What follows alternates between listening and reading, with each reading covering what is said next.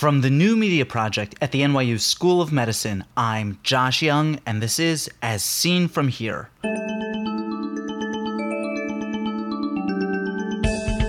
On today's podcast, treating anisometropic amblyopia without patching. Historically, what people have done has been to prescribe the optimum spectacle prescription, and then either simultaneously or soon after that, prescribe some form of occlusion. And so we see our patients get better, and I think that occlusion has always been the therapy regimen, or the part of the therapy regimen that everybody assumes is responsible for the improvement in visual acuity. First, this. The Accreditation Council for Continuing Medical Education requires a financial interest disclosure before any CME activity. Sue Cotter declares no real or apparent conflicts of interest. Do you enjoy the programs you hear in this podcast? Why not contribute to the conversation by calling our listener response lines? Share your expertise about an issue we've discussed by calling. In the United States, dial area code 646-808-0231. That's a local New York number. In the United Kingdom, dial 020-7558-8275. That's a local London number. You can also ask questions of any guest who has appeared on the podcast. Then your question will be relayed to the guest, and your question and the guest's answer will appear on the following podcast. Go ahead, try it out. It's cool.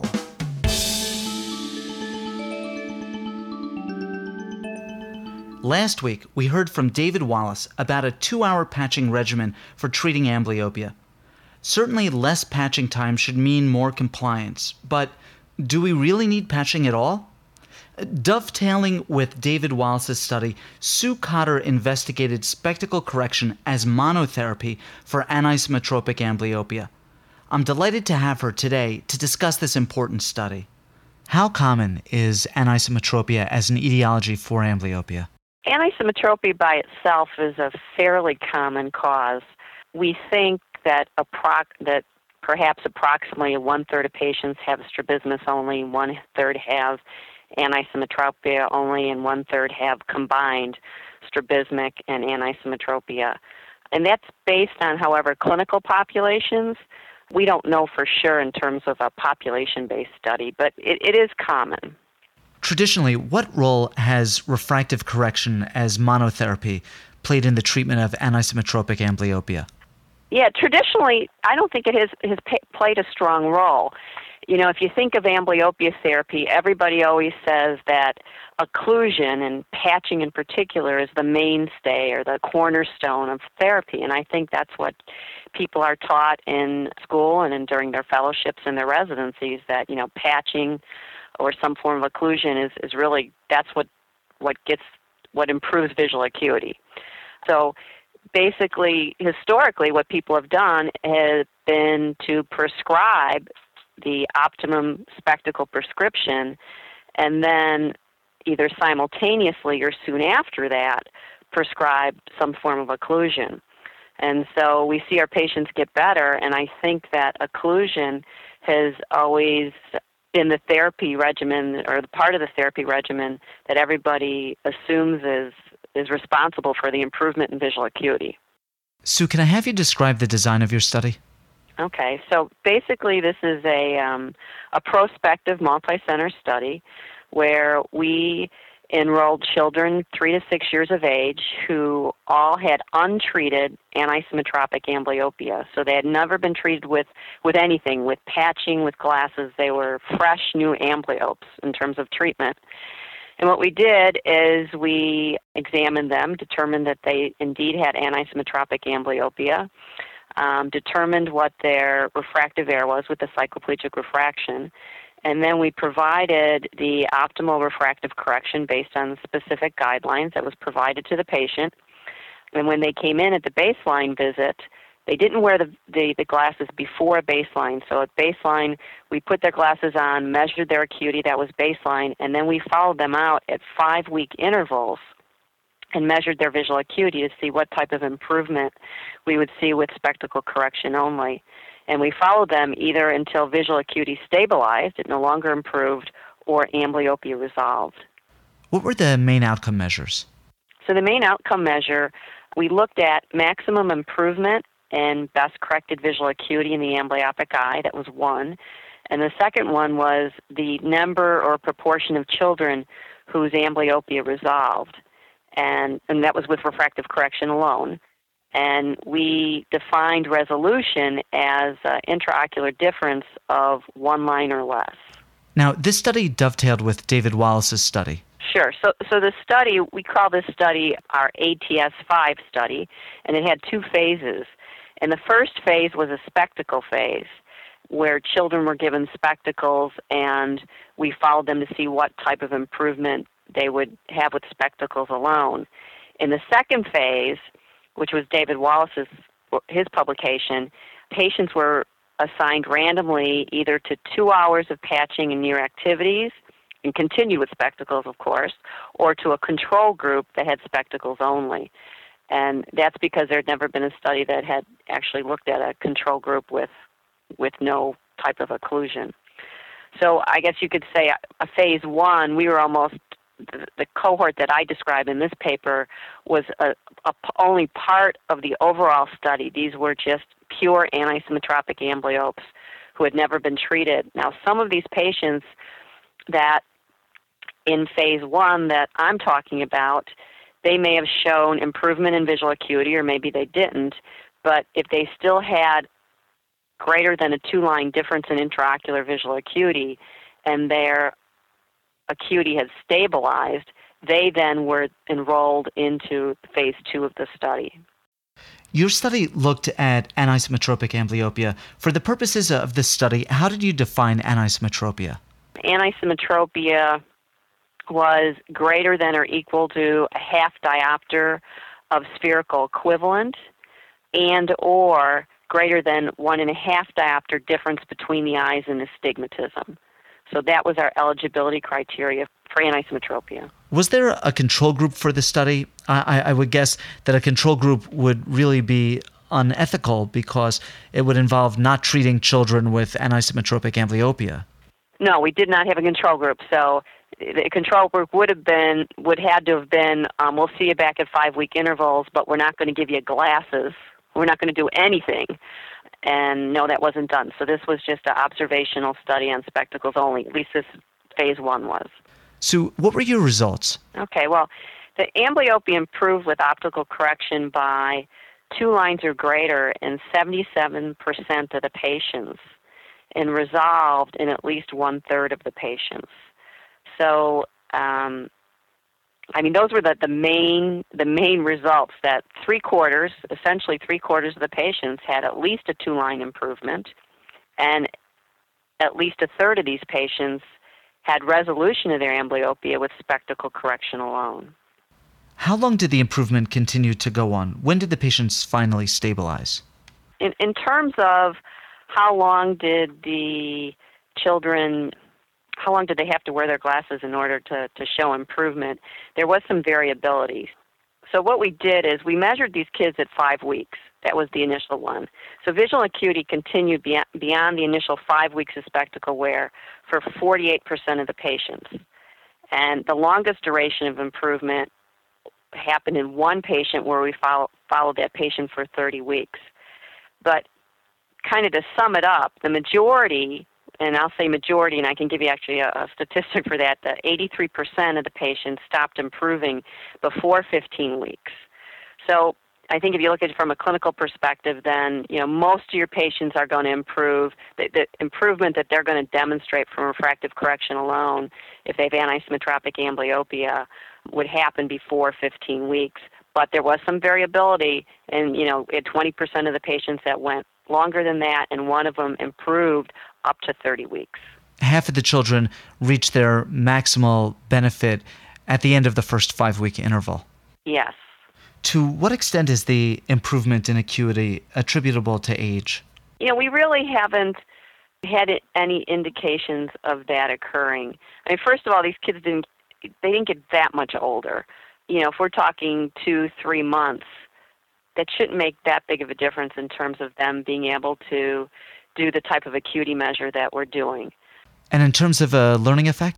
We haven't had any indication with other studies that we've done, even the studies that we did in terms of developing this acuity protocol, the HOTV protocol that we use, that there's much of a, that there's, you know, a considerable learning effect with the children. And what is that protocol, Sue? Well, the protocol that we use, it's single optotypes that are single letters, they're HOTV, and they're surrounded by crowding bars. And they're presented on a 17-inch computer monitor, computer screen, and it's the program is run by a Palm Pilot. So basically, all the visual acuity testing is the protocol. You can't make a mistake because there's no human error allowed, because basically the Palm Pilot, it's programmed, the computer program runs it. And so it's kind of nifty where I start the program, the child has usually a matching card in his or her lap, which the letters on them, just in case they don't know their letters well, they can match and point. And so basically the child either points or says a letter out loud. I have the correct letter on my little palm. It says what's up there, so I don't even have to turn around and look at the screen. So if it says H, basically I just have to hit correct or incorrect, and it runs the algorithm. And the algorithm goes that it if you want to, I can explain the algorithm if you'd like to know about it. But basically, you can choose to start it at 2100 or 2400. And then what it does, it goes down by lines of acuity and it screens. And so as long as the child, so say it screens at 100, then it screens at 2080, then it goes down to 2070 or whatever the next line is. And as long as the child gets that right, it keeps on going. As soon as the child makes a miss, then what it does is it jumps up two lines, larger lines of visual acuity, and now it starts testing threshold acuity. And so it presents four presentations of these single optotypes that are surrounded by counteraction bars and presents them. And as long as the child gets 3 out of 4 correct on that particular line, they're given that line of acuity. The next time where they get less than 3 out of 4 correct, what the program then does, it goes to reinforcement stage. So that's considered phase 1. And then it reinforces, and what that means is it goes up. Once they don't get a line of acuity, it gives them larger lines of visual acuity. It goes up 3 lines. And basically the idea there is to get the child on task. You know, maybe they're getting tired, maybe they're getting bored, maybe it's getting too hard. So give them something easy to do, reinforce them, yay, you're doing great, Lou, that was easy. And then it comes down and it tests threshold visual acuity again. So the last line that they were not able to obtain at least 3 out of 4 correct responses, it gives them that line again. And if they do achieve, they're able to identify at least 3 or 4 out of that line, then they get that line of acuity and it goes down to the next smaller line. So basically they have 2 chances at threshold, and then the computer determines, you know, that the acuity level that the child is given is the best of the 2 thresholds. And that just pops up on your palm then and it says, you know, 2032 or 2025. How long does this testing take typically? Sounds long, but it really isn't. It takes a few minutes. And the hardest part about the testing is when you get to very small acuity levels that little kids sometimes, they don't want to be wrong, so they say, oh, I can't see it. And so the biggest thing you have to do is encourage them to guess. So that's okay, I want you to guess, try hard, you know, go, rah, rah. But it's only a few minutes, and it's actually, the more you do it, the easier it is. And kids are, even though the child might not know his or her letters, it's a very easy task for them because those 4 letters, HOTV, if you flip them backwards, they're the same letter, and they have this matching card in their lap. So some of these kids won't say a word. They just point to the letters, and you just look down at what they're pointing at. Have other studies looked at spectacles as monotherapy? There's been some suggestions in the literature, and it's usually not a study specifically looking at it, but, say, a larger study where, you know, they're retrospective or they're, you know, case reports and the author would say, you know, we observed this happened in some of our patients that had anisometropic amblyopia. So it's been like suggestions in the literature, but no papers that have looked at it specifically until recently. And there is a paper prior to ours by Stewart et al., which is a group in the UK, that published a paper looking at spectacle correction alone for all three types of amblyopia, strabismic, anisometropic, and combined mechanism. And they did an observational study where they watched these kids about 16 weeks or so and reported improvement with refractive correction alone. And they actually termed it refractive adaptation is what they coined it, this thing. In terms of anisometropic amblyopia, I think that Stewart had approximately 18 patients is what she reported on in her study. So it was a smaller number of patients. However, our results were very similar, with our larger number of patients. Can I get you to describe the improvement plateau seen in some patients? Sure. So when we designed this study, nobody really had you don't know what's going to happen in terms of improvement in visual acuity. So we thought as an investigator group that if we did visits at every 5 weeks, that if we saw a kid 5 weeks ago and we saw them 5 weeks later and measured their visual acuity and they hadn't improved, and what we did as part of the protocol was actually two measures. So if they hadn't improved, they had another measure of visual acuity, so they had two chances to show improvement. And if they hadn't improved at least one line, that they were probably done. That was it. Whatever happened or didn't happen with spectacles, game over.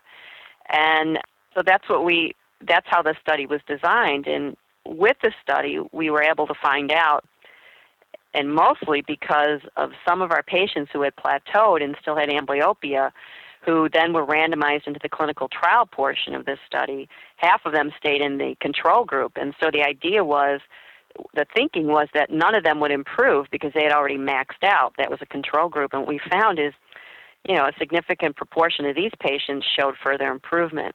With just spectacles? With just spectacles. And so we thought that was it. They weren't going to improve at all. This was a control group. And so, and I'm sure as David Wallace talked about, what we found then in that randomized clinical trial is our control group improved visual acuity too because we didn't anticipate that happening. So it seems that either, we don't know why. Is it because maybe kids were improving, but since we had to show a one-line improvement, maybe they were improving three-quarters of a line, but we couldn't measure that, and so we didn't know there was some improvement. There were smaller incremental improvements that we couldn't measure. Maybe it is that some kids show an improvement, and they do plateau, and then with continued treatment, they pick up and show further improvement.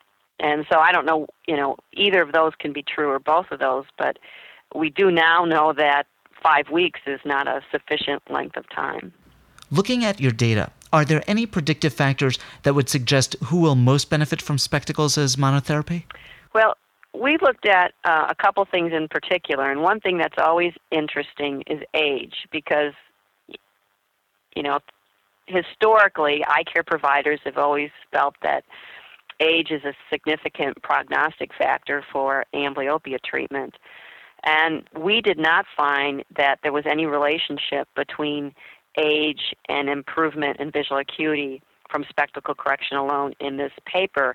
And we haven't found that to be very predictive in our other studies as well. We did, however, find that predictors there were things that showed a relationship, and that was baseline amblyopic eye visual acuity and the degree of anisometropia. And so in terms of baseline amblyopic eye visual acuity, it was the children who had moderate amounts of amblyopia or moderate degrees of amblyopia who did better on this treatment regimen than those with more severe amounts of amblyopia. And I'll define moderate, the way we defined it was 20/40 to 2100 amblyopia. Those kids did better than the kids who had worse than 2100 visual acuity. The other thing that was a predictor, and I think most people might expect this, was the degree of anisometropia. With the children who had lesser amounts of anisometropia doing better with refractive correction alone. How have these findings changed how you yourself practice? Well, they've actually had a profound effect on me personally. And that is, I was a clinician who, you come in, you bring, you know, I see a patient, they have amblyopia, and right away I'd say, this is a treatment regimen. You know, we need to give a refractive correction. I'm going to write your prescription for that. And then I'm going to start patching so many hours a day, you know, and we're going to start, you know, I might see them back when they got their glasses, but then I'd start patching right away. And now, basically what I'm doing is I'm telling parents, there's a couple steps to the process, and the first step is we put on the optical prescription, and we're going to have you wear it for a while, and we're going to see if we get an improvement. And as long as your child demonstrates improvement, I'm going to see you back, and I'll see you back in 5 or 6 weeks. If he or she still shows improvement, I'm going to see you back in 5 or 6 weeks. Then, you know, if I don't see an improvement after a certain period of time, then we'll sit down and we'll talk about some form of occlusion, whether it's going to be patching or atropine. So I'm really doing it a step at a time instead of kind of throwing both treatment regimens at them simultaneously. Are there patients for whom you do just go straight to patching therapy? Let's say that the amblyopic eye is only seeing 2150 or the anisometropia is particularly large? I have to answer two different ways. And one is because I'm actively involved in all of these amblyopia treatment studies. So right now we've got 3 ongoing protocols at my institution. And so I shouldn't even say almost, but all of our amblyopic patients, we offer for them to join one of our studies. And the way that our studies work right now, we have to have them in spectacle correction and follow them until we have visual acuity stability before they can be randomized. And so I have to watch them in glasses if they have any interest in enrolling in the studies, okay? However, what if I have a patient that comes in and says, I'm anti-research, there's no way you're going to ever talk me to be in a research project, I just want to be treated right now, so I don't care what you're doing in your studies. I'd still watch them. And I think that there's no indication right now that there's this magic or this window or this door that's going to shut. If I don't treat you, you know, by this age, boom, you know, the door's shut, I can never treat you again. So I don't have that feeling of urgency like we might have had previously, because we're not finding a strong age effect in our other studies, and we've seen treatments been successful in our teenagers. And so I don't have a sense of urgency. And the reason I take it a step at a time, even, you know, you gave the example of, you know, maybe it's not moderate amblyopia, it's more severe amblyopia, and maybe there's a higher level of anisometropia, is because if the patient does show an improvement with refractive correction alone, it's much easier to get them to do occlusion when they have better visual acuity. And so it's easier to patch if you have 2100 than it is if you've got 2200. It's just easier to do it. And so that's a reason. And then the other thing, I think from a parent's perspective, and the child as well, is sometimes it's just easier to do one treatment at a time. It's a lot of information to take in. You know, your child's been identified, they have this unequal refractive error, and now they need glasses and they need patching. And I think it's so much, you're throwing around these terms, anisometropia, amblyopia. And it's a lot of information for a parent to take in all at one time. And so I think I've seen that now that I'm doing this stepwise process, it just seems that it's easier on the parent if I say, we're just going to start with step 1, and it's going to be glasses, and I'm going to follow you. We'll talk about step 2 later. And they really seem to like not having to talk about step 2 right away. So for two reasons, so even with my non-study patients, I'm still doing glasses alone up front. That's how it's changed my practice. Given the improvement plateau you observed in some patients, when do you know it's time to begin to patch? And I don't have the answer to that question. But based on what I've seen with the results of this study, you know, I would be comfortable following someone for, you know, say 10 to 15 weeks, you know, and so I guess what I'm saying, if they don't show improvement after 5 weeks, am I going to throw in the towel? Probably not. Okay, I might go a little bit longer, and I think it's really going to depend on the patient. I think that, you know, when you don't see an improvement after 5 weeks, I would really probably expect to see that on almost all of my anisometropic amblyopes. And when you don't, you always wonder about compliance. You know, your diagnosis, is my diagnosis right? Did I miss something? Is my fraction correct? And are they complying with treatment? And so those are three things that I would make sure that's all okay. And then maybe follow them for another 5 weeks. And if I didn't get any improvement then, at that point then for sure I would start some treatment. I think it also depends on, just like anything else you prescribe for a patient, I think you're influenced by the vibes that you're getting from the parent.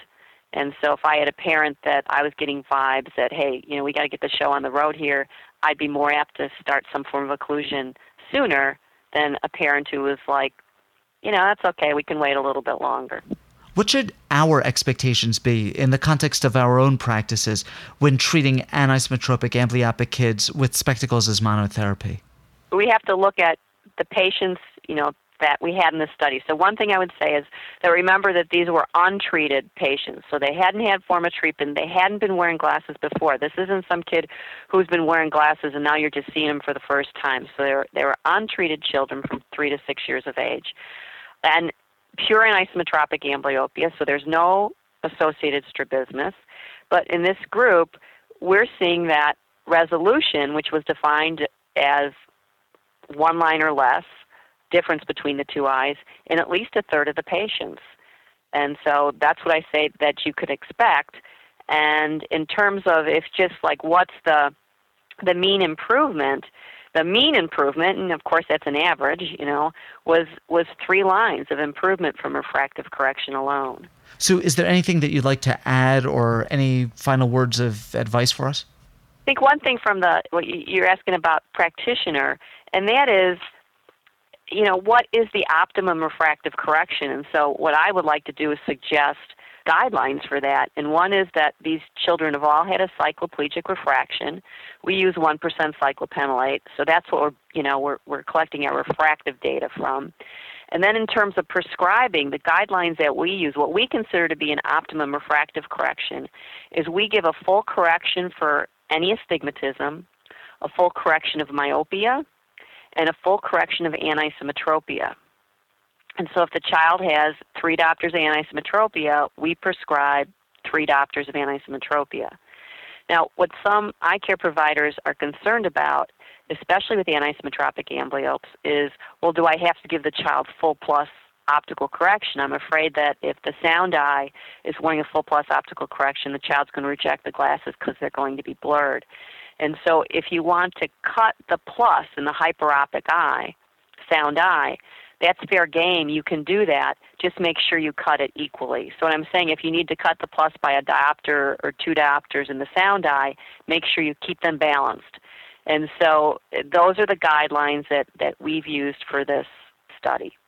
And I think that's important because that's what we're considering to be the optimum refractive correction.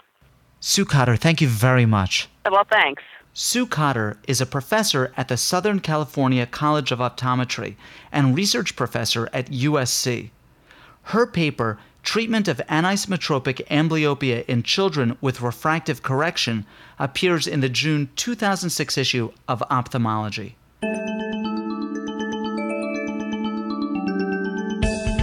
Ask questions of Dr. Cotter or any of our previous guests, or make a comment about any of the topics we've discussed. These interviews are meant to be the start of a conversation in which you participate. Call our listener response lines. In the United States, dial area code 646-808-0231. In the United Kingdom, dial 020-7558-8275. Or Skype, JYoungMD. Those numbers can be found on our website, asseenfromhere.com. As Seen From Here is a production of the New Media Project of the NYU School of Medicine and is edited by Joe Fry. Be a part of the next podcast. I'm Josh Young.